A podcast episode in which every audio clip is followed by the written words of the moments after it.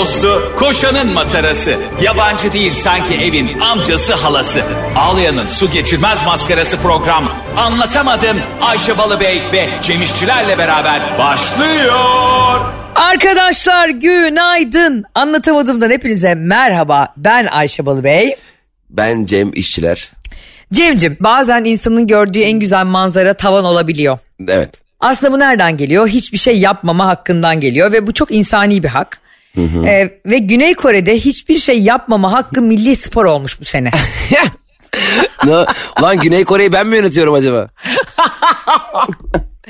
Bak sen yönetsen bu kadar olurdu biliyor musun? Hiçbir şey yapmama ne olmuş? Hakkı. Hiçbir şey yapmama hakkı. İnsanlar gidiyorlar böyle. Çimenlerde oturuyorlar, duvara bakıyorlar. Dümdüz duruyorlar. Gün içerisinde her gün bir saat. Abi çok güzel hak değil mi ama ya? Zaten hep bizim en büyük handikapımız, hayatımızda yaşadığımız en güzel mutluluğu yaşasak bile ulan acaba şu anda bir şeylerden geri mi kalıyoruz diye bir endişemiz var ya.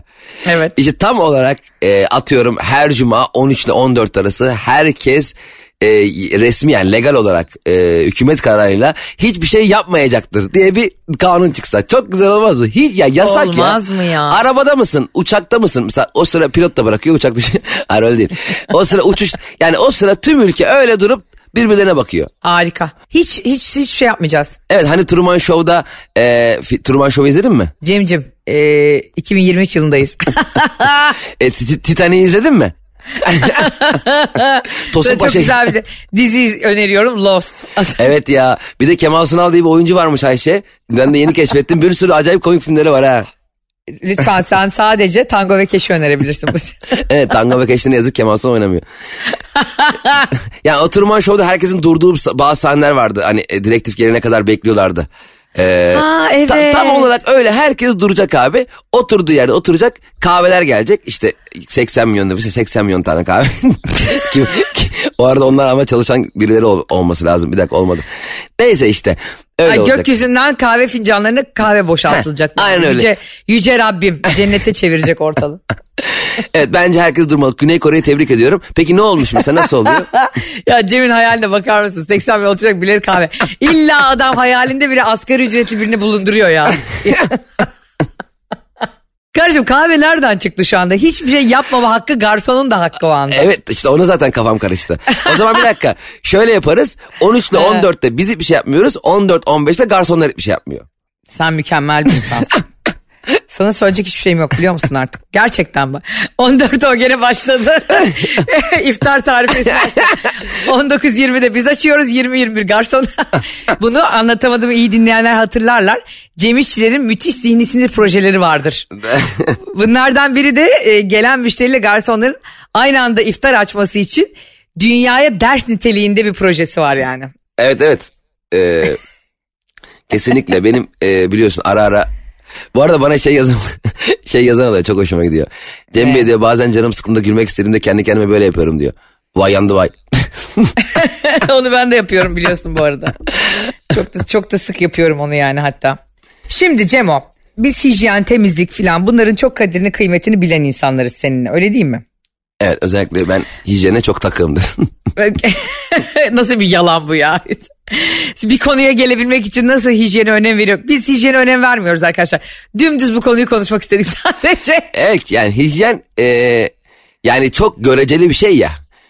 Evet. Senin kendini temiz olduğunu düşündüğün bir şeyi başkası için hiç de temiz olmayabiliyor. O yüzden herkesin hijyeni kendine, lütfen kimse kimsenin hijyenini eleştirmesin. Biz tatile çıktık diye öyle kendinizi boş boş böyle istediğiniz şey yapacağını sanmayın. Takip ediyoruz. Pardon. Herkes ayağın denk alsın. Herkes kendine gelsin. Radyoya bak. Tehdit efem. Şimdi bu klozet kapağını kapatmadan sifona sakın basmayın diye bas bağırıyor şu anda İsviçreli bilim insanları. Evet.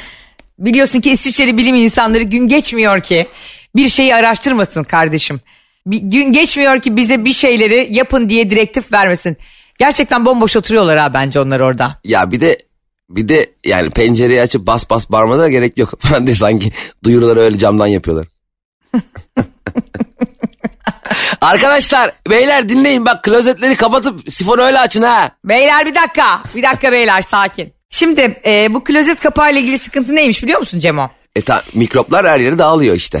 Bravo, ama Doktor Charles Gerba aynen yazıldığı gibi okunuyor soyadı. Çok enteresan. Çünkü İngilizce asla yazıldığı gibi okumayan ve insanı hasta eden bir dil, biliyorsun. Aynen. School'un mesela yazısı SCH, o school nasıl oldu o school ya? Ya hele benim bir arkadaşım vardı. Zavallı çocukla herkes dalga geçiyordu Yozgat'ta. Çocuk her şeye diyordu ki I don't know. Bence doğru. Diyordum ki, ben de diyorum ki Tarık bence çok haklı. Evet, doğru. Ama bir gün geldi, ben bile Tarık'ı savunamadım. Çünkü kitaptan şöyle okudu Çaklıt'ı. Coho coho late. Ne yapıyorsun hala, halay mı çekiyorsun lan, şembam mı? Coho coho late de, coho coho late. Hakikaten şembam gibi. Şimdi Charles Gerba 1975 yılında yaptığı araştırma... Oha, biz şimdi mi öğreniyoruz bunu bu arada? Neyle göndermiş bu arada? Telgrafla mı göndermiş bu araştırmayı? 75 yılında yaptığı bir çalışmaya göre klozet kapağı açıkken sifon çekilmesi halinde Kolibasili bakterisi 6 saate kadar havada geziniyor. Ve uçuşan bakteriler 6 metre kadar uzağa gidebiliyor. Bu 6'nın bir önemi mi var? Uğurlu sayısı mı acaba bakterinin? Ya şimdi o 5,5 falandır şey demişti ya. Işte ilkini 6 saat dedik ya, bunu da 6 metre diyem ki insanların aklında kalsın demiştir Charles Gerba. O kadar haklısın ki yine her zaman. Ve açıklamayı da saat tam 6'da yapmıştır. Şimdi manyak kafayı yemiş. Bak, yapmayın arkadaşlar, klozet kapaklarınız, çoluğunuz var, çocuğunuz var, banyonuzda muhakkak ki diş fırçanız var, tarağınız var. Uçuşan bakteriler diş fırçanıza, havlunuza, hatta banyoda açıkta bulunan her eşyaya girip yapışıyormuş ve aileyi, o bakterilerin insan, hani bazen diyoruz ya Cem, ne oldu ya bugün hiç dışarı çıkmadım, dışarıdan bir şey de yemedim, çok klimada çalışmadım ama bir anda acayip kanında bakteri bulunuyor ya. İşte Kolibasili manyak gibi geziniyor evlerde. 6 metreye kadar. Peki bu Kolibasili, şunu anlamıyorum. Şimdi klozet kapağını açık bıraktığımız zaman, sifonu çektiğimizde 6 saat boyunca mı? Evet. 6 saat boyunca 6 metre uzaklığa kadar gezinebilen bir virüs ya. Evet. Klozeti kapatınca 6 saat boyunca ne yapıyor? Geri gidiyor işte. Demek ki diyor burada bana ekmek yok. Ya böyle virüs mü olur ya? Bu ne ya? Oo, klozet kapalı, hadi bakalım aşağı iniyorum ben. Bence orada gene bekliyor. Yarım saat sonra. Doğru. Manyak mı lan bu virüs? Bu arada bakteriler tuvalette falan haftalarca yaşayabiliyormuş. Evet. Banyodaki nem yüzünden, hani sürekli duş alıyoruz ya orada. Tabii. Aa, sen çok haklısın, bravo be. Yaşıyorlar da ben şimdi böyle gerçekten bakterili virüsü düşünerek şey yapmak istemiyorum. Mesela tüm yaşadığımız alana mikroskopla falan baksak yatağa yatamayız, yemin ediyorum. Vallahi mikroskopla bak yatağa, bir sürü bakteri geziniyor. O yüzden... Ya hatta böyle şey oluyor ya, sen belki o işte bile çalışmış olabilirsin. Hani böyle süpürge falan yapıyorlar hep eskiden... Evet. Bilmem ne süpürgeleri vardı. Evine geliyor, sana tanıtırken bir çekiyor. Sen diyorsun ki kardeşim ben bu pisliğin içinde nasıl yaşamışım? Aynen, yolda yürünmez. Yani yani böyle bir şekilde gaz maskesi yaşamak lazım yani bu evde. O yüzden yani, Kolibasili bakterisini haklı buluyorum. Haklı buluyorum. Kolibasili vardır. Kolibasiller vardır. Hayvanlar da vardır diyen adını Ferah koydum karakteri gibi. Cem İşçiler de bugün Kolibasili'nin empatik reisi oldu. Ama gerçekten şimdi bu bakteriyi sen klozeti kapat, öbürü pencereyi kapatsın, diğeri kapıyı kapat. Bu hayvan nerede büyüyecek bakteri? Kim onun haklarını savunacak? Bu bakteri bir yere yapışmak istiyor. Kötü bir şey mi ya? Ay sus be. Dinleyenler diyecek ay ne diyor bunlar. Gördüğünüz gibi Anlatamadım. Karnaval'da Metro FM'de dünyanın en çok dinlenen programı değil. Dünyada herkesle empati kurabilen bir program. Evet, bu bir şey olsun, gün içerisinde yapmamız gereken rutinler var hakikaten. Bunlardan biri de klozet kapağını kapatıp sifonu çekmek. Hep unutuyoruz yoğunluktan, dalgınlıktan, işte iş stresinden vesaire. En azından kendimiz böyle küçük bir koruma yapmış oluruz. Kesinlikle. %100, %1500 katılıyorum sana. Geçtiğimiz günlerde Çağla Şikel'in, hatırlıyorsan, işte buz dolu bir fıçının içine girmesi ve soğuk korkusunu yenmesiyle ilgili... Seninle konuşmuştuk. Anlatamadığımı geriye dönük dinlemek isteyenler için podcast olarak da zaten bütün dijital platformlarda radyo programımız bittikten sonra müziksiz ve reklamsız dinleyebilirsiniz eski bölümleri. Tüm internetlerde diyebiliriz. Kablolu kablosuz her yerde. Şimdi soğuk duş almakla filan biz bazen alay ettik falan ama çok tatlı bir hanımefendi Ayşegül Çoruhlu bir yazı paylaşmış bununla ilgili. Sence, sana soruyorum Cemo, soğuk duş almanın faydaları nelerdir? Bak bilirsen sana 100 lira vereceğim. Söyleyeyim. Şov. Çok net bir şekilde soğuk duş alanlar tamamen şov peşindedir. Ve dikkat edersen soğuk duş alanlar tıpkı çayı şekersiz içip de çay kaşığını garsonun kafasına fırlatmak suretiyle illa geri vermeye çalışan kişilerin yaptığı şov gibi. Soğuk duş alanların soğuk duş aldığını nereden biliyoruz? Nereden biliyoruz? Çünkü bahsediyorlar. Çünkü söylüyorlar. Mutlak suretli bak. Ben şöyle bir şey diye anlayamadım. Ya duşa girdim, sıcak suyu açtım, sıcak yıkandım diye anlamadım. Ama soğuk açar girdim, soğuk bir duş aldım. Şöyle bir ter attım. Soğuk. Al kardeşim ya. Al ya şu duşunu al. Al yani. Bize, çok doğru bir şey söylüyorsun. Bak gerçekten de ben sana çok doğru bir şey söylüyorsun diye gideceğim bu dünyadan bir gün. Ama arkadaşlar diyet yapan insan bunu göze sokar. Sağlıklı yaşayan insan bunu göze sokar. Şeker kullanmayan insan sokar ve soğuk duşan. Yani iyi kendi vücudu için iyi bir şey yaptığında niye sürekli bir gövde gösterisi yapıyorsunuz ya? Evet yani çıkıyorsun duştan zaten çok belli, saçların ıslaklığından kafana koyduğun havludan duştan çıktığını biliyoruz zaten. Bununla ilgili gelip de ya bir soğuk duşa girdim rahatladım. Parmaklarını yersin. Sen gidersin yemek yaptım. Yani o yüzden bu soğuk duşa girenlerin soğuk duşa girmekle alakalı, soğuk duşun ne kadar faydalı olduğuyla alakalı paylaşımlarını kınıyorum. Esefle kınıyorum. Esef Bey, siz bir şey söylemek ister misiniz? Çok doğru. Ben de show dedin ya sen. Ben de dedim ki bu yabancılar take a shower diyorlar ya duşa. Herhalde dedim duşun İngilizcesini söylüyor ama değerli partnerim bambaşka bir açıdan baktı. İstersen anlatamadığımda bizi dinleyen ve bizden feyz alıp bütün hayatını değiştiren insanlar için soğuk duşun faydalarını sayalım. Sayalım. Kan dolaşımını arttırıyormuş Cemo soğuk duş. Güzel. Yani vücudumuzun kan damarlarını daraltıyormuş ve daha sonra tekrar genişletiyormuş. Onaylıyorum. Ve vücutta daha fazla oksijen der ya bazısı da. Oksijen taşımasına sebep oluyormuş efendim soğuk duş. Güzel. Bağışıklık sistemini güçlendiriyormuş ki ağız içi aftlar, yaralar, uçuklar çıkmasını engelliyor. Daha zor hasta oluyoruz. Beyaz kan hücrelerini aktive ediyormuş. Ya sen koskoca insan vücudunu Cem öyle şeyler sayıyorlar ki yani zannedersin ki soğuk duştan önce bu hayat yaşanmamış yani. Soğuk duşun bu kadar abartılmasını doğru bulmuyorum. Yani... insanlar soğuk duş alsın diye yok nasıra birebir, yok ülseri tedavi eder. İyice yok stresi azaltır, yok uyku kalitesini. Sen gel bakayım benim ev borcum var değil mi? Parayı da denkleştirememişim. 24 saat soğuk duşla buzlu suyla yıkanayım ben. Ya ben sana bir söyleyeyim, bu bilim insanı her kimse ben doğalgazı ödemeyi unuttum demiyor da. Anladın mı? Aşkım kombi bozulmuş demeye utanıyor. Aşkım soğuk duş şöyle iyi gelir, böyle iyi gelir, şöyle yap. Sıcak duş kombi bozuk. Ve bence neden bu arada biliyor musun, insanlar senin demin söylediğin gibi diyet yaptığında işte şekeri kestiğinde bunu göze sokuyor. Çünkü zor boğazını tutmak. Evet, paylaşmak istiyorsun tabii, güç almak istiyorsun. Spor yapmaya başladım ya ben şimdi, her gün bir bahane buluyorum gitmemek için. Her gün. Evet bana bir ne kadar bilmiyorum da bir güzellik merkezi gibi yerler oluyor ya böyle fitness değil de böyle şey. Evet, evet. Böyle beline bir şey bağlıyorlarmış 6 seansta göbekleri eritiyorlarmış. Öyle şeyler var mı ya? Aa var. Kim söyledi sana ben gideyim, sen gidemezsin şimdi ona. Ya Ayşe zaten beraber spora gidelim dedin, evinin alt katındaki spor salonuna anlaştın, beni de çağırıyorsun ta anasının nikahına. Aşk ol, beni çok üzersin şu an. Ben sana hayatının en eğlenceli spor aktivitesini teklif ettim ama kabul etmedim. Ben senin evine gidip gelmem zaten spor bana. Ayrıca bir salona girmeye gerek yok ki. Bu arada senin gibi ve anlatamadığımda öksüren bir sürü insan gibi öksürmeye karşı birebir gelecek bir şifalı bir şey söyleyeyim mi sana? Hadi bakalım ya, iyice olduk aktar. Elma kabuğu Cemo. Elma kabuğunu ne yapıyoruz? Elma burnuna sokuyorsun. Nasıl ya, burnuna sokunca öksürmek mi geçiyor? Tam böyle salak hasta. Elma kabuğu öksürük için çok faydalıymış. Çünkü sen çok öksürdüğün için bu bilgi kulağıma çalındı. Evet. Elma kabuğu kaynatılıp içilirse göğsü yumuşatıyormuş ve balgam söktürüyormuş. Ayşe, bugünkü programımız nereye gidiyor? Yani arkadaşlar C vitamini çok önemli, soğuk algınlığına karşı birebirdir. Arkadaşlar bugünkü programımız benim paşa gönlüm nereye gidiyorsa gördüğünüz gibi oraya gidiyor. İyice eczane olduk. Ya şimdi bir magazin bilgisi vereyim. İnsanlara uzun zamandır magazin bilgisi vermiyordum Cemo. Aynen. Gel biraz bakalım. Kan yapsın, gel bakalım. Gel bu kadar bakalım. Da sağlıklı yaşamayalım. Bak nasıl geçiyor öksürük. Bak nasıl kaçıyor kolibasili bakterisi o bilgiden sonra. Gel bakalım. Arkadaşlar Umut Evirgen diye bir beyefendi var. Yönetmenlik de yapıyor kendisi. Daha önceki zamanlarda Tuğba Büyüküstü'nün sevgilisi olarak anılmıştı. Ve birçok da mekanın sahibi kendisi. Tamam. Ünlü kadınlar bu adama bayılıyorlar Cemo. Geçen gün biri de paylaşmıştı, evet. Aynen.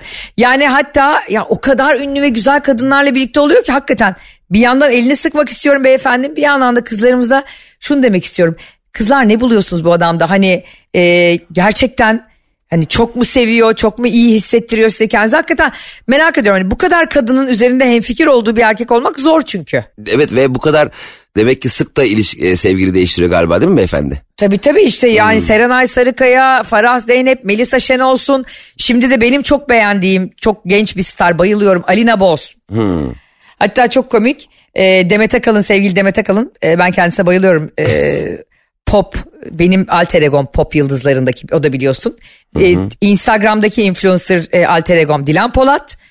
Türk pop şarkıcılarında da Demet Akalın. Şimdi Alina Boz bir tane fotoğraf paylaşmış. Umut Evirgen'e sarıldığı, yani yeni aşkı. Demet Akalın altına şey yazmış. Çocuk bundan sonraki kızı düşünüyor bakarken. Şöyle bir şey var mı acaba? Şöyle bir hastalık var mıdır? Ünlü kadınla birlikte olma gibi bir saplantı mı var acaba bazı erkekler? Hani, hayır. Umut Evirgen özelinde söylemiyorum bu arada bunu. Hani o denk geliyordur ve hep o işi de mekancılık olduğu için de karşılaşıyordur, yönetmen de olduğu için. Tabii. Ama bazı insanlarda böyle bir saplantı var mı acaba? Ondan çıkararak soruyorum konuyu. Şimdi şimdi şöyle bir şey olamaz yani. Neydi adı beyefendinin, yönetmenin? Umut Bey diye. Şimdi Umut'un yanına biri gelirse, merhaba Umut Bey, ne kadar hoş bir erkeksiniz. Teşekkür ederim. Ünlü müsünüz diye sormuyordur. Yani onun tanıştığı insanlar da ünlü insanlar olmuş oluyordur. O illa ünlü birileriyle beraber olayım diye düşünmüyordur. Bu kadar kadının tercih ettiği bir erkek olmasıyla alakalı fikre gelince de bence tahmin ediyorum ki, anladığım kadarıyla, insanı sen ilk başta iyi hissettiren, anladın mı? İyi hissettiren, güzel hissettiren, önemli hissettiren, değerli hissettiren. Bu belki 2 hafta sürüyor, olsun. Ama insanlar öyle bir hale geldik. Ulan bari 2 haftalık iyi hissedelim. Şey gibi ilişkiye bak, ilişki devre mülk. Yılın sadece 15 günü efendim. Demek ki öyle hissettiren, güzel uyanan, güzel uyuyan, efendime söyleyeyim. Belki... Vay anasını ya, Umut Evirgen'in avukatı geldi kardeşim Anlatamadım şu anda. Bir tanem sen söyledin birçok kadının ilgisini çeken bir erkek diye. Demek ki yani, ne var yani, maço böyle elinde tespihle gezen, hayt huyt böyle davranan biri değil demek asla ki. Asla değil. Öyle olsa demek... zaten kadınlar niye birlikte böyle bir de kötü şeyler çabuk yayılır yani, duyulur. Demek ki tatlı bir insan, ne kadar güzel. Bir şey yapalım, tanışalım. Umut Evirgen her sevgilisiyle bir tane mutlaka fotoğraf atıyor Instagram'ına. Kesin o kızlara şöyle diyordur yani, kandırmak için. Bu sefer bambaşka bir şey yaşıyorum. Bir de o var. Eğer öyleyse ama ayrı bir konu. Yani eğer sen misin o, beklediğim, bulamadığım, bulamayacağımı sandığım kişi sen misin diyorsa, Umut Bey'le ayrı bir toplantım olur. Bazen de benim bana şöyle sana ne oluyorsa, bazı arkadaşlarım var Cem'e bak, çok acayip. Kız kimle sevgili olsa 1 yıl, 2 yıl, 3 yıl, 5 yıl, ne zaman ayrılsa adamların herhangi birinden, herif gidiyor ya nişanlanıyor ya evleniyor. Evet. Böyle kısmet açanlar vardır biliyor musun? Kendine hayrı olmayanlar. Ve bir tane arkadaşım öyle diyor. Arkadaşlar evlenemeyen birisi varsa gelin benimle tanıştırın, yemeğe çıkın. Evet, gerçekten hemen ilişkiden sonra senin sevgilinin şak diye evlenmesi. Yani of, çok sinir bozucu. İnsan işkileniyor da biliyor musun? Yani bu bir anda olacak bir şey değil ya. Ulan ne oldu da benim ailemle tanışmadığında gittin hemen onun ailesiyle tanıştın, evlendin oluyorsun.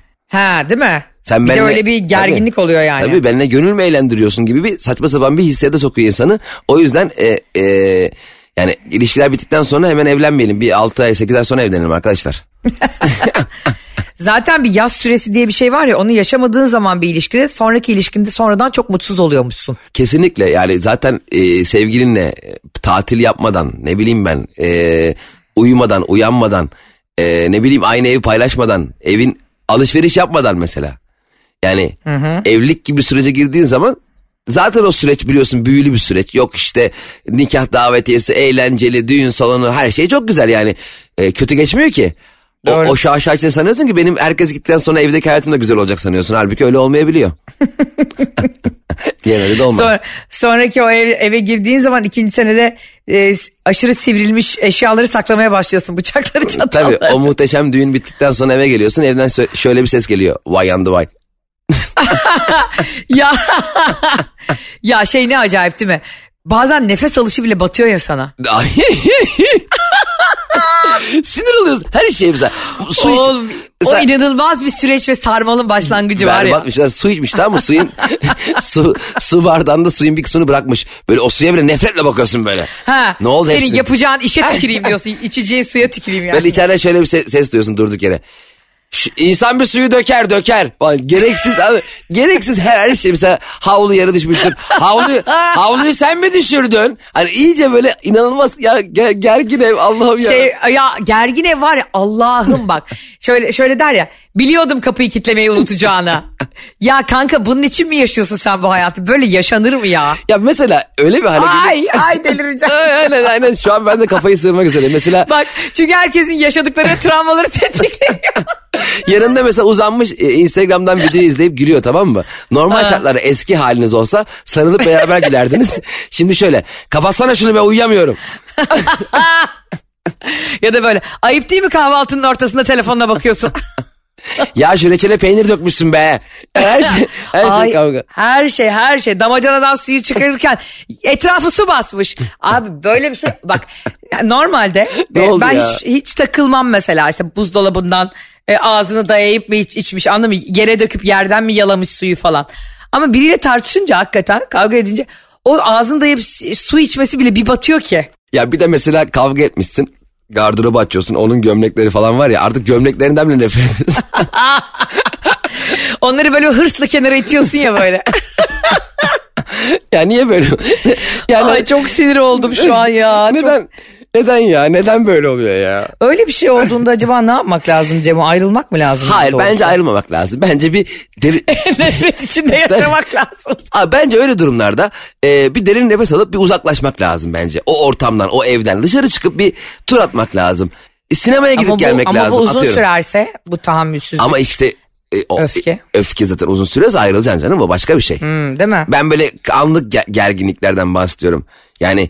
Bence Ayşe, ilişkilerin, güzel giden ilişkilerin hataya tahammül eşiğiyle çok ilgisi var. Yani karşındaki kişinin yapmış olduğu hataya ne kadar tahammül edebiliyor durumdaysan o ilişkin o kadar güzel, o kadar böyle sadakat içerisinde geçiyor. Hatta şunu düşünmen lazım. Karşındaki bir hata yapıyorsa, ya bu benim sevdiğim insan, bunun bu kadar kredisi var bende. Aynen.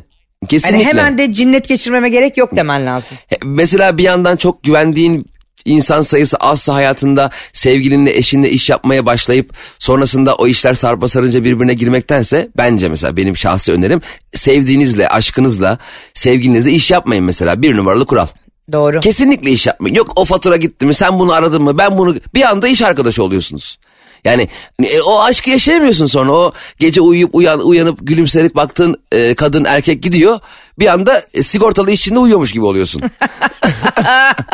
Yani bütün gün fabrikada çalışıp. En aslında Cem Bey ne oldu zamlar, hükümet de zam açıkladı diye mesaj atacak. Aynen. Bütün gün fabrikada çalış, sonra işçilerle beraber uyu. Onun gibi bir şey oluyor. Yani doğru, o yüzden ayırmak lazım bunu. Çok dip dibe olmamak lazım işmiş konularında gerçekten. Kesinlikle. Birbirimizin yaptığı işlerden haberdar olup bunun üzerine eğlenmek, kutlamak gerekiyor elbette. Hiç de sen ne yapıyorsun, sen ne iş yapıyorsun aşkım ya 15 senedir. Öyle de olmasın ama. Bizde mesela şöyle oluyor. Barış mesela çok hani işini çok sever, çok iyi yapar. Ama böyle evde boş oturmaktan nefret eder. Yani çok uzun tatil falan da sevmez. O da öyle bir deli. Ondan bazı insan tatil sever falan. O da çok az yani sever. Ben de bu arada aşırı uzun tatilde ben de sıkılırım mesela. Hani tabii. Sen de sıkılıyorsun ya böyle 15 gün 20 ne yapacağım ya diyorsun, gösteri koyuyorsun falan. Tabii. Barış tane senin kafadan. Mesela ben onu Covid olduğunda anlamıştım. 4. günden sonra Cem biz birbirimizi boğazlayacaktık. Ve o bazen bana şey diyor mesela, benim çok bugün işte işlerim var falan, mutlaka gitmem lazım diye sabah erken çıkıyor. Ama sonra arıyorum mesela gün içinde, çok rahat. Anladın mı? Yemeğe gitmiş 2 saat, bir görüşmesi var 1 saat var. Belli ki koşarak gitmiş evden yani, anladın mı? Çünkü neden? Kendini tanıyor, iyi bir şey. Yoksa bana saracak, eve saracak, bir şeye saracak. O yüzden gitsin. Hani Seda Sayan'ın var ya, uyuyan adamdan nefret. Adam dediğin sabah kalkar gider. Bazen ilk zamanlar buna bozuluyordum. Ne alaka ya, hani hastaneye bile gitsek koşa koşa işe gidiyor yani. Şeye gitsek işe gidiyor ve çok da aşırı önemli, yoğun bir günü değil diyordum. Ama anladım ki o kendi ruh halini dengelemek için yapıyor onu. Yani benle ilgisi yok onun. Evet, o ilişkiyi daha uzun vadeli mutlu. Evet yani daha sağlıklı bir şeye sürüklemek için. O yüzden de sonra onu anlamaya başladım yani 3 dakikadır falan. Hayret, programın tam finaline gelirken Barış'ı anlamaya başladık, güzel. Kendimi daha çok anlamaya gayret ediyorum. Artık benim insanları anlayan yerlerim ağrıyor. Biraz da ben anlaşılmak istiyorum Cemo. Şimdi biliyorsun ki retro ve dolunay hepimizin içinden geçtiği için. İnsan içsel yolculuğunda sürekli ben ne yapıyorum, neredeyim falan diye sorgulamalar yaşıyor yani. Ya bu retro, yani şu retroydu, dolunaydı, nereden geliyor, nereye, benim hiç haberim yok. Yani bana niye bir şey olmuyor, ben anlamıyorum ki. Yok ya, bence onlar da bir noktada uydurmasyon yani. İnsan ruh hali bozuyor. Ay ne oldu, retro mu var bugün? Yo, senin canın sıkkın yani. Yo, sen manyaksın. Aynen. Bazen öyle şey oluyor, gergin bir insan görüyorsun, diyor ki mesela sana, niye gerginsin diyorum mesela, uykusuzum diyor. Ya kardeşim, her uykusuz gergin midir? Anladın mı? Bunlar mesela insanların gün içinde acayip bahaneleri yani, arkasına saklandığı. Ya gerginliğini sana yapabiliyor. Mesela tam o esnada bir bakkala gitse. Ya da işte patronu arasın, çalışanı arasın, göreyim onun gerginliğini. Nasıl bir ana sevimli bir insan. Demek ki senin o gerginliğini bana yansıtabiliyorsun. Bana yansıtasın var demek ki yani. Hani demek ki burada sıkıntı var zaten yani. Ben işte uykusuzum, ben açım, ben bilmem neyim, başım ağrıyor diye bir insana gerginlik yansıtıyorsan bu yalan yani, anladın mı? Sen git biraz kum torbası döv yani. O gerginliği anlatma. Ve senin şu dediğine çok katılıyorum abi. Bir insan gerginliğini bir tek nazı geçen insana yansıtıp diğer dünyadaki herkese güzel davranıyorsa orada bir sıkıntı vardır. O zaman o kişinin hatası seni bu kadar yakından tanımak, seni bu kadar önemsemek mi oluyor? Öyle değerlendirmek lazım. Seni anlamaya çalışmak mı oluyor? Nasılsın, bir şeye canın sıkılıyor demek mi? Aynen. Bak, bunları hep konuştuk. 200 küsür bölümdür konuşuyoruz. Hayatınızdaki insanların kıymetini bilin. O iş yerinde, asansörde, takside, sağda solda nezaket gösterdiğiniz insanlarla hayatınızı geçirmiyorsunuz. Siz onlar için bir şey ifade etmiyorsunuz ama sizin... Evet, hiç de bir şey ifade etmeyeceksiniz yani. Yarın o işten ayrılsanız, yarın o taksiden inseniz, asansörden inseniz kimse hatırlamayacak bile sizi. Aynen öyle. O yüzden ailenizin, eşinizin, dostunuzun kalbini kırmayın. İnsan olun. Aynen öyle gelmiş. Program partnerine bak. Aynen öyle diye. Aynen öyle kardeşim. 10 numara konuşun kardeşim. Sana çok komik bir şey söyleyeyim mi? Az önce aklıma geldi bıçak deyince. Teknolojiye direnen en büyük eşya bıçak değil mi? Evet. Emniyet kemeri de öyle. Milyon dolarlık arabanın emniyet kemeri aynı. Hiç yani aynı, tamam, hiç fark yok. Şey de öyle. Ruhsatı koyduğumuz şey var ya. Aynı şey. Evet yukarı, abi o. O da öyle. Bir de şey de öyle, ne derler, o torpido. Torpido gözü mutlak suretle var ya. Ya milyar dolara spor araba al, torpido gözü orada ya. Bir de şey sağ taraftaki güneşliğin içindeki ayna. Abi evet ya. İsterse yani gerçekten Rupert Murdoch ol, dünyanın en zengin adamı ol. Gene o torpido arabaya biniyorsun kardeşim. Mutlak suretle. Şimdi bir de şöyle arabalar var ya hani. Alıyorsun abi arabayı, 100.000 lira daha vermen gerekiyor yanda düğmeyle koltuğun gidip gelmesi için. Evet ya. Kardeşim, bana vermişsin 3,5 milyonluk araba. Yani 100.000 liralık spor paketi almadım diye habire sanki Şahin'in içindeymişim gibi ileri geri götürüyorum manuel o arabayı, koltuğu ya. Tekerleği de ayrı ver bari. Allah Allah. Hakikaten bu paketle birlikte bu lüksü almak çok hastalıklı bir hale geldi arabalarda artık. Evet, bence araba tek olmalı yani. Hani istemediğim bir şey varsa ben kendimi çıkarırım kardeşim. Siz hepsini koyun. Ben camı 50 açmak istiyorsam 50 açarım. Doğru. Cem İşçileri ve beni dinleyen bütün endüstri tasarım öğrencileri kazanır. Dünyayı ve çağı yakalamak ve insanların sevgisini kazanmak istiyorsanız sadece Anlatamadığımı dinleyin. Evet, ve Ayşe'nin Bavulu Instagram hesabından Ayşe Balıbey'i, Cem İşçiler Instagram hesabından da beni takip edebilirsiniz arkadaşlar. Sizlerle olmak çok güzel arkadaşlar. Anlatamadığım bir bölümün daha sonuna geldik. Çok güzelsiniz, çok tatlısınız. Hep böyle kalmaya devam edin. Biz de sizleri, kendimizi bir yerlerden duyurmaya devam edelim. Sizleri seviyoruz. Hoşçakalın. Bay bay. Anlatamadım.